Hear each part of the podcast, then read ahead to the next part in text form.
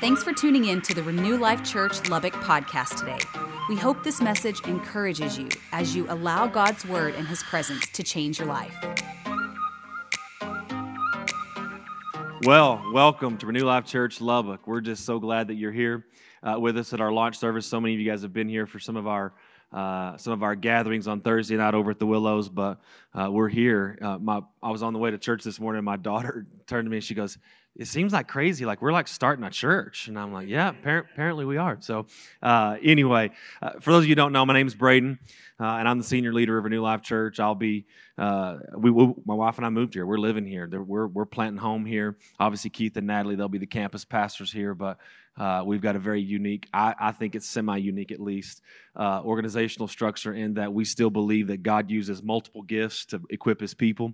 The Bible tells us in, in Ephesians chapter 4 that he gave apostles, prophets, evangelists, pastors, and teachers for the perfecting of the saints and for the work of the ministry. And so there is no one man that has all the answers except for that man, Jesus. And so we have high values, like Keith said, even for what you carry. Uh, it is our heart's desire not to just have church, but to raise up an army of disciples to change a city. So, uh, super, super glad you're here with us and uh, getting ready to start this incredible, incredible journey. We we will do a, a services here as soon as we're done with the service here, jump in a truck, drive to Midland, have two more services tonight. So our world will look a little bit crazy for a little while uh, but it's the kind of crazy I like. So, uh, so glad you're on this journey with us. But I'm gonna I'm gonna jump right in. If you got your Bibles, go ahead and turn to Exodus chapter three. Uh, this is gonna sound crazy, but we're a church that believes the Bible. No, like we actually believe all of it. Uh, the Bible says that He's the same yesterday, today, and forever. John 1 1 says that He became flesh. In the beginning was the Word, the Word was with God, the Word was God. He was, he was the Word. And so, we, if He's the Word, if we believe Him, it means we believe His Word. And one of the things you'll hear us talk about a lot here is uh, it is never okay for me to try to diminish the Word of God to my experience. Just because what the Word of God is saying is not being seen in my own life, I don't have permission to bring down the Word of God to my experience just so that I can wrap my head around what's going on.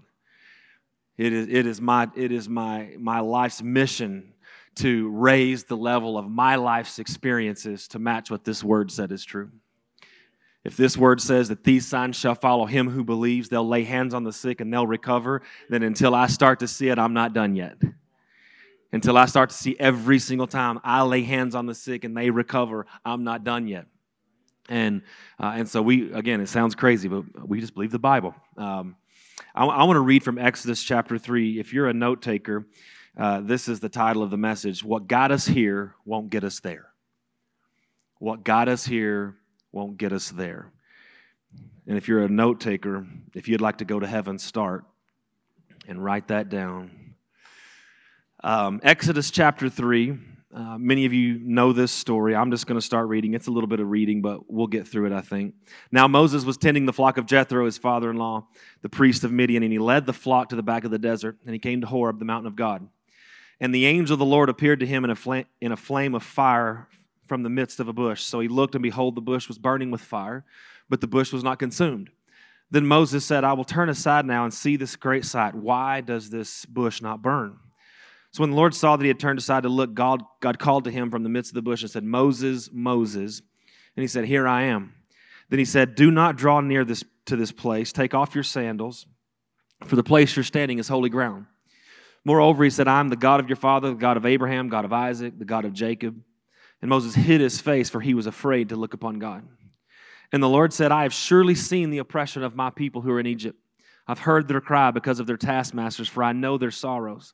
So I've come down to deliver them out of the hand of the Egyptians and to bring them up from the land, from that land to a good and large land, to a land flowing with milk and honey, to the place of the Canaanites and the Hittites and a bunch of other ites. Verse 9. Now, therefore, behold, the cry of the children of Israel has come to me, and I've also seen the oppression which you, the Egyptians, oppress them. Come now, therefore. And I want you to pay very close attention to this word and, and, and how God is speaking to Moses here in verse 10. He says, Come now, therefore, I will send you. Turn to your neighbor say, You.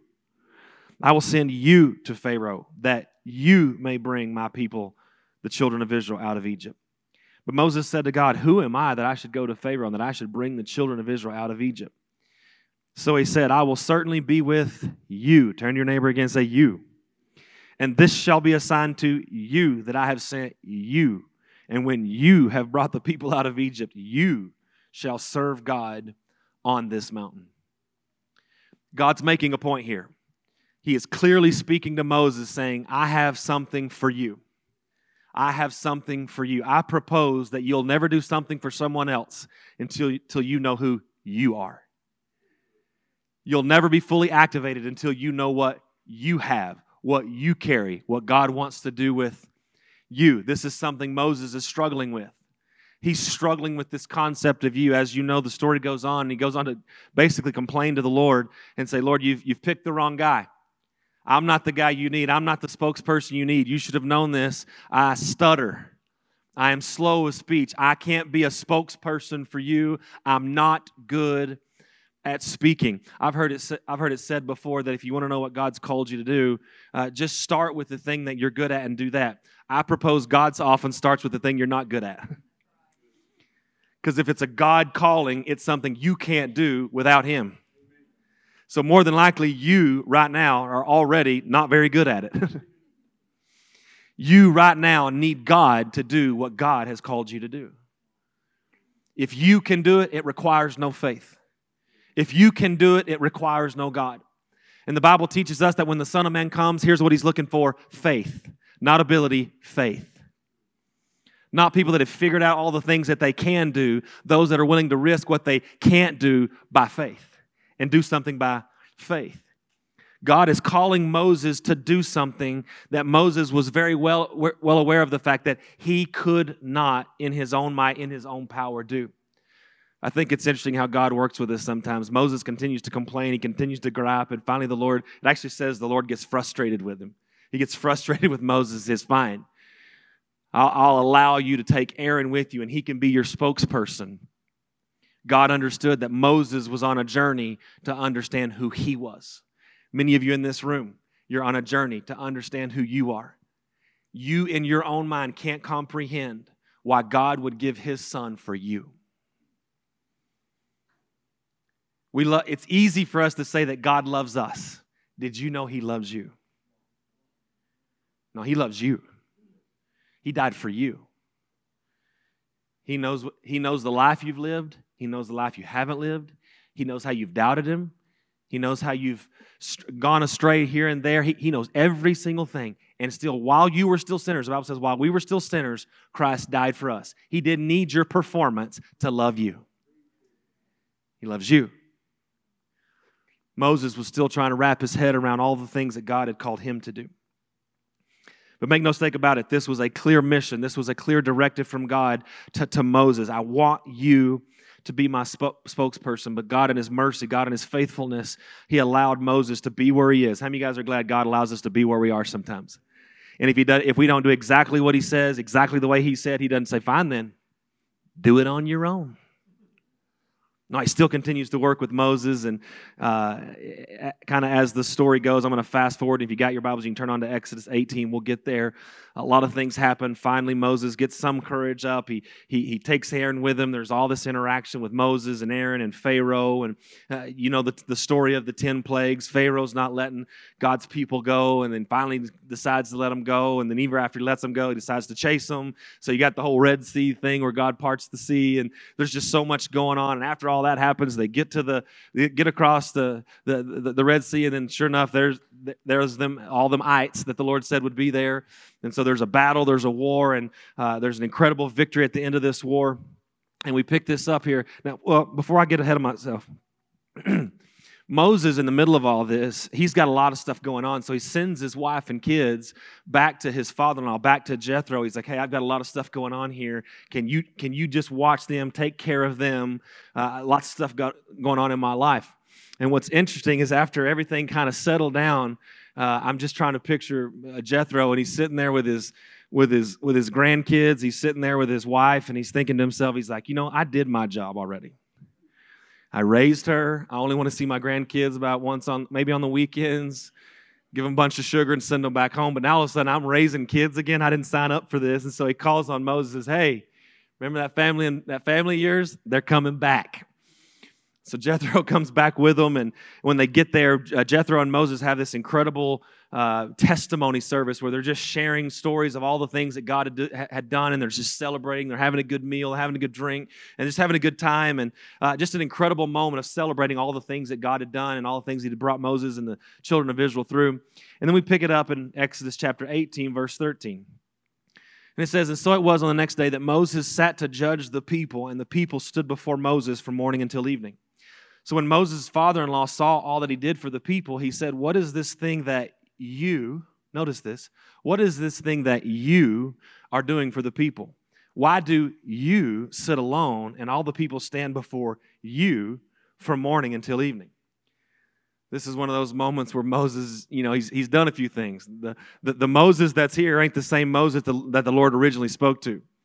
I kind of I kind of picture Moses here, little Ron Burgundy. He's like, you know, I'm, I do not know if you know this, but people know me. kind of a big deal. First, I didn't think I was qualified, but then the Lord started working with me, and then I realized I'm kind of freaking awesome. And so uh, I stand here every day because I got all the answers. And uh, I try, first time the Lord told me it was me, I didn't think it was me either. I didn't realize how amazing I could be, but here I am. Yet here's the Lord's. Here's Jethro the Lord through Jethro at least, he's saying, Hey, what is, what is this thing that you are doing? And why are you doing all of this alone? Moses said to his father in law, Because people come to me to inquire of God. When, you have, when they have difficulty, they come to me, and I judge between one and another, and I make known the statutes of God and his laws. So Moses' father in law said to him, This thing that you're doing is not good. This thing that you're doing is not good. Just a short time earlier, the thing you were supposed to do is no longer the thing that you're supposed to do. I want you to think about that.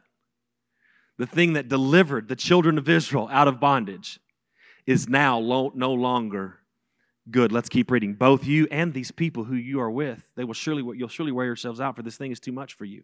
You're not able to perform it by yourself. Listen now to my voice. Now I want you to pay close attention. He says, "I will give you counsel." Notice the first time Moses got a word from the Lord, the Lord himself came and spoke directly to Moses, and the who speaking was the Lord. The what was you. It was God directly saying you. And now the Lord is showing up a different way in the form of a spiritual father. In fact, if you go on and see, he wasn't just his father in law, it was a spiritual father, him. He was the priest. Jethro was the priest of Midian. Moses started his journey following a spiritual leader learning from a spiritual leader. And now he's hearing, even though he's got a call of God on his life, even though he's got an assignment, he's still not disconnected from someone saying, Hey, I've got a word from the Lord. All of a sudden, the Lord's not just changing what he's saying, he's changing how he's saying it. I will give you counsel, and God will be with you. Stand before God, stand before God for the people, so you may bring the difficulties to God, and you shall teach them the statutes and the laws, and show them the way in which they must walk in the work they must do. Moreover, you shall select from all the people able men such as fear God, men of truth, hating covetousness, and place such over them to be rulers of the thousands, rulers over hundreds, fifties, and tens, and let them judge the people at all times. It'll be very then it will be that every great matter they shall bring to you, every small matter they'll handle themselves. So it'll be easier for you, for they will bear the burden with you. If you do this thing and God and God so commands you, so clearly this is a word from God. This isn't just Jethro's opinion. This is a word from God then you'll be able to endure. And all this people will also go to their place in peace. Notice that the next word from God wasn't just to get Moses to know who he was called to be, it was to get everyone to know who they were called to be. He said, If you will change your approach, not only will I be with you, I'll be with them. Not only will I show them, or not only have I shown you what's in you, but now I'll show them what's in them. I'll get them to their place. I'll get them to their place in peace. So Moses heeded the voice of his father in law and did all that he had said. You know, Moses had him, at this point had clearly embraced the call of God on his life. He was doing the thing that he saw, thought he was supposed to do. He was doing exactly what he thought he was supposed to do. But what saved the children of Israel in one season, if, if Moses would have said this, I mean, I, we've all been guilty of saying this, I think and we say things like, This is how God speaks to me. this is the thing that God has called me to do. Now, don't get, don't get it twisted. I know that God's speaking. Some of you are on assignment, you're on mission, you know what God's called you to do, and I'm not trying to take you off mission. But what I am saying to you is if there's something going on in your life, if there's this twinge on the inside that there's more, that you're missing something, that that thing that you were once doing or the things that you've been doing for the last 20 years, it doesn't have the same effect, it doesn't have the same influence or whatever, I, I propose to you that maybe this is how God spoke to you in the past, and maybe this is what you were supposed to do in the past. But what got you here won't get you there. What got Moses to this place, what got Moses and the children of Israel to this place, was not going to be the thing that got them through this place and on to the next thing. In fact, as the story goes, it was shortly after Moses said, Yes, Lord, I will do this. And he began to delegate authority to the rest of the children of Israel. It was immediately after that that Moses was able to go to the mountain and get the Ten Commandments. One of the things he's most famous for, one of the greatest accomplishments in his life. I propose to you some of the greatest things you'll ever do, the, some of the greatest things you'll ever see God do in your life and through your life will be when you say, you know what, I'm not going to get stuck on what God used to say and what God said in the past. I want to live by every single word that proceeds out of the mouth of God every single day. What got me here may not get me there.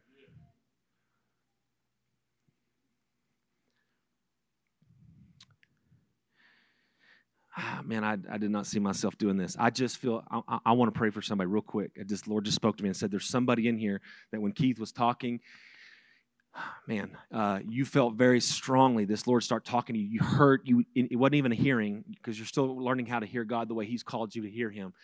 But the Lord said, I've called you to prophesy. And you had that thought cross your mind and you were like, nope, not me. That's some crazy stuff. If that's you, this is going to be crazy. But if you want that, if you want that, if you have just enough faith, if that was you, when he said prophecy, you're like, man, that sounds crazy, just raise your hand. Raise your hand. I feel very strongly that word. Was it you? Anybody else? Keep your hand up. There we go. Now we're getting there. Just needed someone to go first. There's more. Come on. Lord, right now we just release the spirit of prophecy right now in Jesus' name. Lord, you are so moved by faith. The, the shaking, the butterflies, and everything that's in this room that just was just restricting people to just even get a hand up. Lord, now it's beginning to start a free flow of you speaking to them in ways you've never spoken to them before. They're going to hear you like they've never heard you before. Lord, we just release the spirit of prophecy right now in this room in Jesus' name. The spirit of prophecy is the testimony of Jesus. It's really not that difficult prophecy begins with sharing what Jesus has done with your life. The Lord's going to begin to introduce you to people. He's going to begin to introduce you to people. They're going to have a similar journey to you in some way, shape, or form. And then you prophesy their future. You prophesy the exceedingly abundantly above all that they could ask or think over their life. Lord, we just release that right now on them. In Jesus' name. Amen. All right. Back to the message.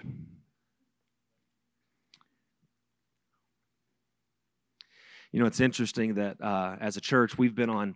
Uh, uh, uh I actually had I had lunch with a senior pastor, another senior, amazing senior pastor here in town, and uh, we were having lunch a couple days ago, and we were talking about different things, and the word balance came up, and he was just talking about living a balanced life, and I, uh, I he may never call me for lunch again because I said, well, with all due respect, Mr. Senior Pastor, sir, um, and not to correct you, I was like, I actually don't even believe in balance.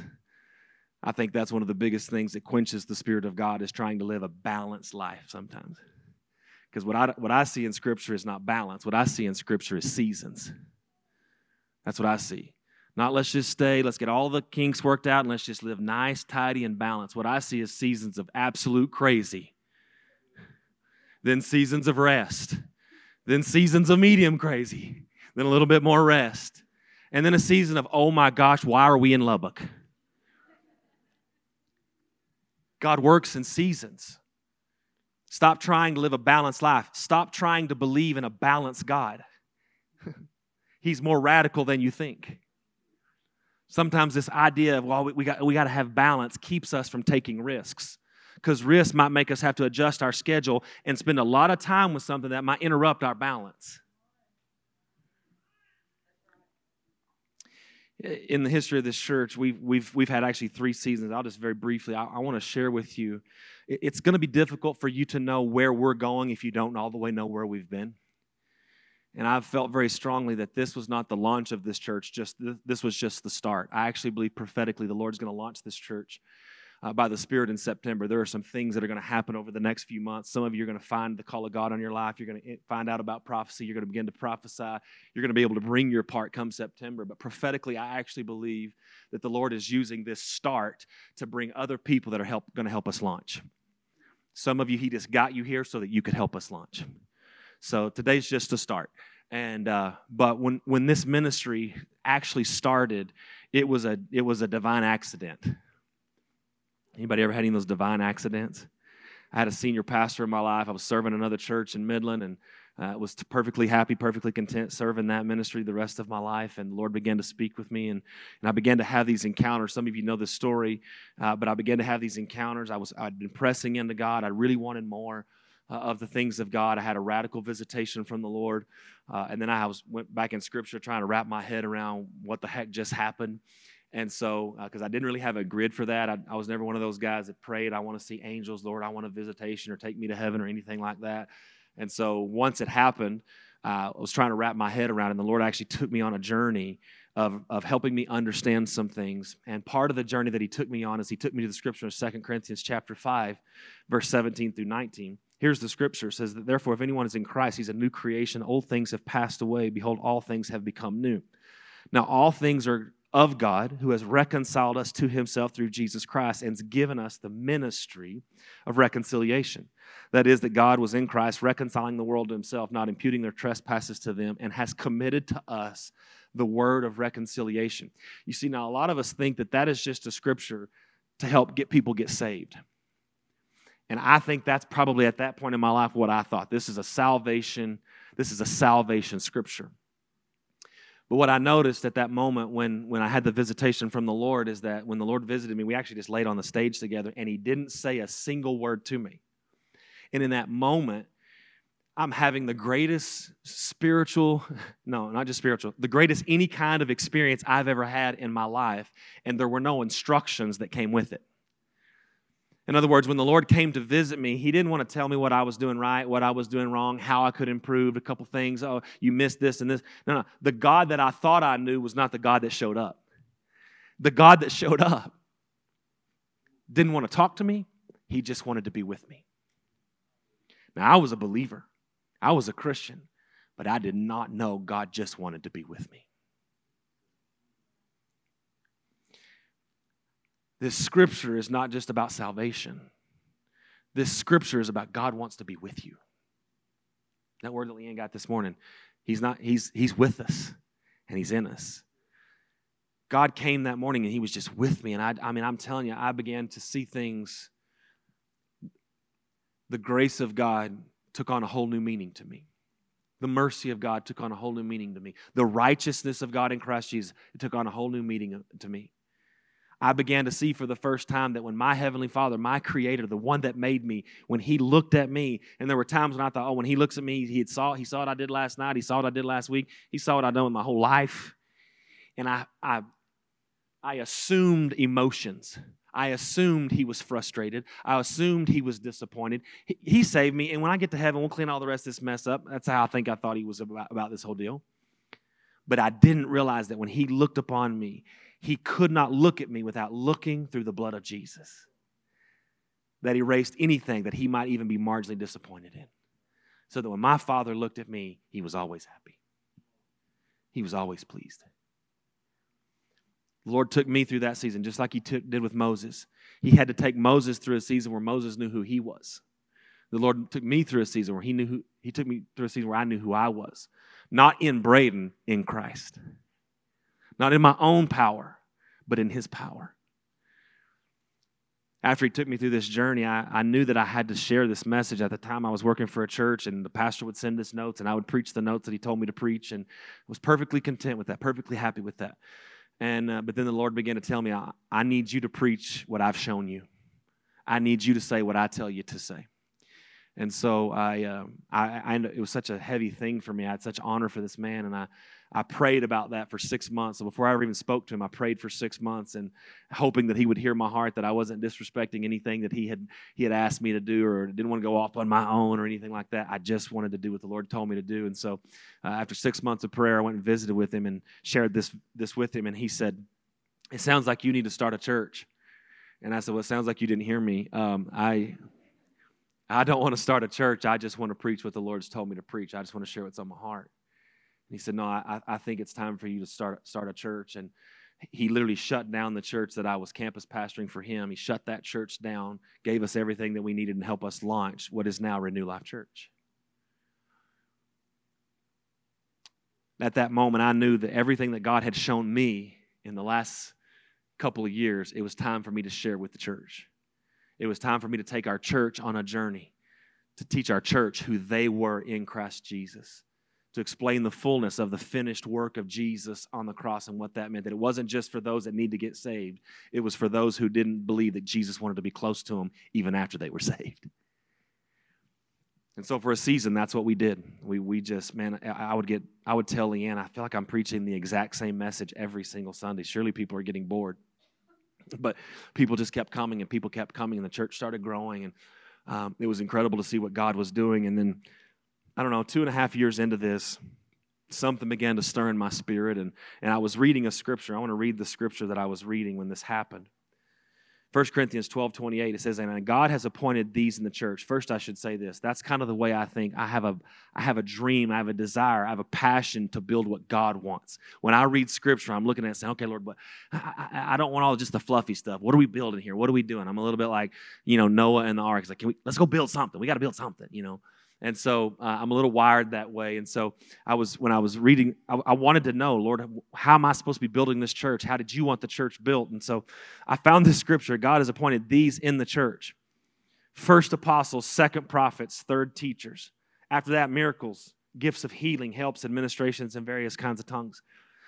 Now, at the time, when I read this scripture, there was a bit of a rub, a bit of a frustration with some of the things that we were doing and how we were doing them because uh, although we were growing, I knew there was something missing. Although on the outside, the, you could say that was a successful church, things were happening, I knew something was missing. And so uh, there was a bit of an agitation, a bit of a dissatisfaction. And when I read this, at first I was like, I didn't know this was even in there. I was like, there's just a blueprint. He says, This is how you build the church right here. And I said, Here's the problem with how you build the church. He says, First apostles, second prophets, third teachers. We don't, we just say pastor around here, and pastor didn't even make the list. So I'm already a little bit like, Lord, what in the world is going on here? And but I, I kind of set that to the side, and then I read, okay, if that's your staff, let's just say that the perfect church, according to 1 Corinthians 12, 28, is built on apostles, prophets, and teachers, which by the way is kind of scriptural. I just said, let's just set that to the side for just a second and let's go on and read. It says, after that, miracles and healings the first two things he says he wanted to see in his church are miracle and healing. And I said, Lord, I, I don't know how to do those two things. That's not my forte. Like, I don't know how to swing my white jacket and let the bodies hit the floor. Let the, you know, I was like, no, you kind of have that. Who's seen the meme? You've seen, come on, you've, you've seen the meme. You know what I'm talking about. Um, there, there are certain people that have kind of an image about some of these things, and I'm like, that, I just don't think that's me. I just don't think that's me. I'm like, yeah, but like I said earlier, I, I don't get the right to boil the scripture down to me. I've got to raise me to the scripture. So even though this seemed difficult, even though this was confusing, and even though I didn't know this up until that point, now that I've read it, now I'm responsible for it.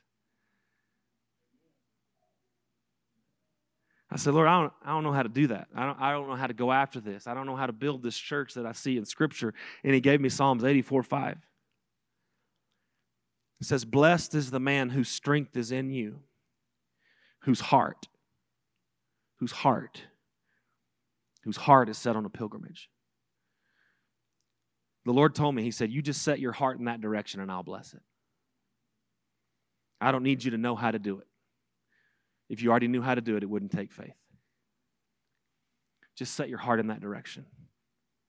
Now, I'm a bit of a radical kind of a guy, and so after I read that, I uh, I was in the middle of actually I was supposed to be studying for teaching a class that we were doing at the time, and so when the class was over, the whole staff was there, and I called the whole staff together and I said, "Hey, everything's canceled. literally everything's canceled. And they're like, what is going on here? And I'm like, well, I found a scripture. I said, I don't know how we're going to do this, but we're going to do it. And I read to them this scripture. And I said, I'm going to, I'm going to believe that if we go after what God says we're supposed to go after, if we set our hearts on this journey, He's going to bless it. And because I only had a little bit of faith, I said, and we're going to do it in the summer when no one else is coming in church anyway. So if we start doing it, we only lose half our church. and so uh, I remember the first Sunday we did this, and I, and again, I'm this is it sounds comical, but this is our journey. This is how this is what faith looked like to us. I said, look, I here's the only thing I know after know, know what to do. We're going to go after encounters. We're going to go after miracles. We're going to go after healing. We're going to go after His presence. We're going to go after all the things. And so, worship, the, there's no time limit anymore on worship. You worship till we're done. Then, after we're done, I sent up an associate pastor. I said, Now, you, signs, wonders, miracles, words of knowledge, gifts of the Spirit, whatever, you just do whatever the Lord puts on your heart. And if there's time for me to preach at the end of all this, then I'll preach. I said, the only thing I care about, because I care about our kids too much and I care about our kids' volunteers too much, is we're not going longer than an hour and a half. If you've ever, if you've ever worked in children's ministry, say amen. It's like after an hour and a half, come get your freaking kids. Like, quick, you know.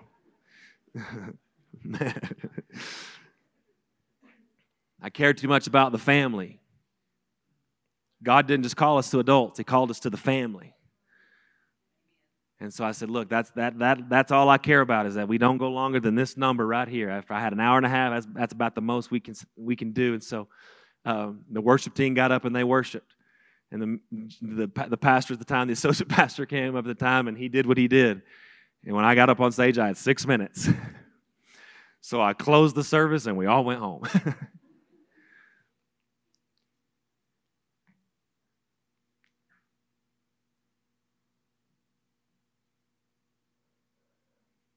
that was a beginning of a journey for us saying, God, this is your church, this is not mine. This never has been my church. Apparently, I was confused for the first two and a half years, and the title senior pastor got me off track a little bit. But this is your church. And if I see it in here, I'm going to do it out there. And we did it in the summer, remember, because I was thinking, man, we'll do it in the summer, we'll not scare everybody off. And all of a sudden, the church did ex- start exploding and growing in the middle of the summer. God started moving, and every single Sunday since, we've seen miracles happen. We've seen breakthrough happen. We've seen the, the presence of God show up in our services in crazy, tangible ways. This is just the beginning. What you're seeing right now, and th- this is just the beginning. What God has planned for this city, what God has planned for this church, this is just the beginning.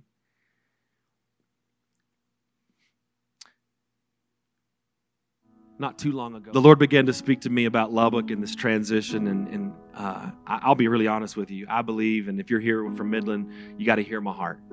Um, I believe that uh, in a lot of ways, Midland was a bit of a trial run. I tell my oldest daughter, I tell all my kids, I say, look, the first one is just for practice. Nobody gets the first kid right. Second one's a little better, and I am crushing it right now, or our third right now. She's amazing. The other two, yeah, but uh, in a lot of ways, Midland was just some figuring out some stuff. It was a yes to a spiritual father. I didn't really know who I was. I didn't really know what we were called to do. But the Lord took us through seasons. He took us through the season of the of the righteousness of God in Christ Jesus. He wanted us to know who we were. Then He took us through a season of the supernatural because He wanted us to know what we had, what we had in us. And and not too long ago, the Lord began to speak to me about what I believe is my one of my assignments, at least up to this point. It's all that I know it is. Uh, but it was it was a, it was an assignment to spiritual family. It involved Lubbock. It involved multiple cities. Some of you heard me talk about it. We feel uh, very strongly that we'll plant churches, seven in, in all Midland, Odessa, Abilene, Wichita Falls, Roswell, Amarillo, and then obviously here in Lubbock, Lubbock being the home base. Those are all we feel like in our future. Uh, but when we got here, I knew this was the beginning, not just of a call of God on my life, but also a shift into a new season. Like I said, the Lord's not looking for balance, He's looking for us to know what He's doing in the season. Cotton farmers, you know this. When it's time to strip the cotton, day and night, keep them suckers running. Because if you don't do the right thing in the right season, when you're hungry and it's not the season, you won't have anything to eat. And so we just felt strongly, we feel strongly that this is a shift into a season that you get to be a part of. And um, I just want to read part of this this return. I think to spiritual family is is also just a return to the nat- a natural response to the gospel, the, the first church, what God originally intended for the church to look like. And if you read in Acts chapter 2, verse 40, you know, Jesus told the disciples after he ascended for the final time, he's like, don't leave until the Holy Spirit comes. Holy Spirit comes, fills the room. There's all those incredible things that are happening. One of which was they all began to speak in tongues, and those that heard them speaking in tongues thought, "Man, them jokers are drunk. They're having they're having a party." And and and, and finally, Peter stands up and he preaches the first message under the power of the Holy Spirit. And this is what he says. He says, "With many words, he testified and exhorted them, saying, Be saved from this perverse generation."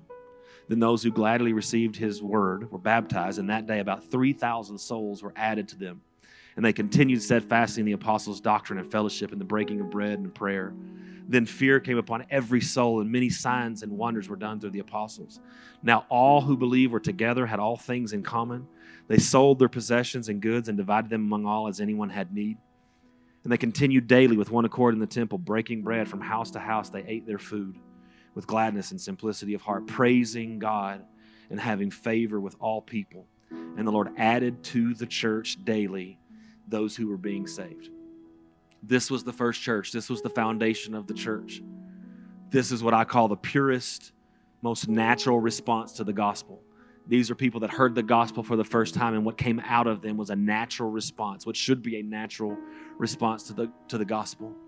They stayed devoted to the apostles' teaching. We'll talk more about this in the future. I look at that as the fivefold office of ministry, those that are called to equip the saints for the work of the ministry. You can find in Ephesians 4. They stayed devoted to that. They were devoted to fellowship. They were devoted to hanging out, having meals together, prayer. Signs, wonders, and miracles were the norm, not just for the apostles. I know it says that many signs and wonders and miracles were done by the apostles. I propose it was because they hadn't been taught yet. The rest of the church just hadn't been taught yet. The disciples had been with Jesus. But Jesus himself said, These signs shall follow him who believes, not just him who's an apostle. The supernatural is not for apostles, it's for everyone unity, generosity. They regularly met in the temple, they regularly met in church, but then they regularly met also in homes. That's one of the things you'll hear us talk about in the coming months home churches and training for home churches. Some of you in here, you're called to pastor. You know you're called to pastor, and for you, all you've ever seen is, well, that must mean I'm supposed to start one of these. I believe that some of you are called to pastor homes, homes inside this church. Praising God, there was a culture of worship. You see that? And then it says something interesting at the very end. It says they had favor with all people, not just the people in their church. The church is not just supposed to have friends inside the church, influence inside the church. They're supposed to have influence and favor and friends with all people. That's just what I felt like the Lord has, had been speaking to us. Is it's time to start building a, a spiritual family and get back to the roots of what this church looks like. You just see you see the very beginnings of this. What you see today, this is the very beginnings of this. It's an invitation it's an invitation into more than just a church, it's an invitation into a family. It's not just an invitation to come somewhere and get fed, it's, it's an invitation to come somewhere and learn how to feed. Please hear my heart. I'm not here just to feed you on Sundays, I'm here to equip you. You need to learn how to eat. That's what I'm here to do. That's what we're here to do. We're all here to help each other, equip each other in our ministry. I am not here to feed you. You'll get something out of it. Here, please hear my heart.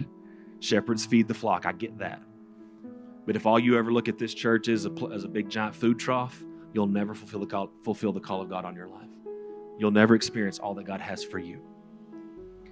I'm not inviting you to join a church, I'm inviting you to join a, a family.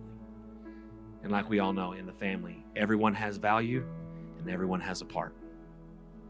Everyone has value, no matter what their part looks like. Everyone has a part, but they're still valued no matter how small their part is. Thanks again for listening today. If you'd like to join us in person for church, Renew Life meets every Sunday morning at the YWCA at 6501 University Avenue in Lubbock, Texas. For more information on our ministry, check out renewlifechurch.com or find us on social media. We hope to see you soon.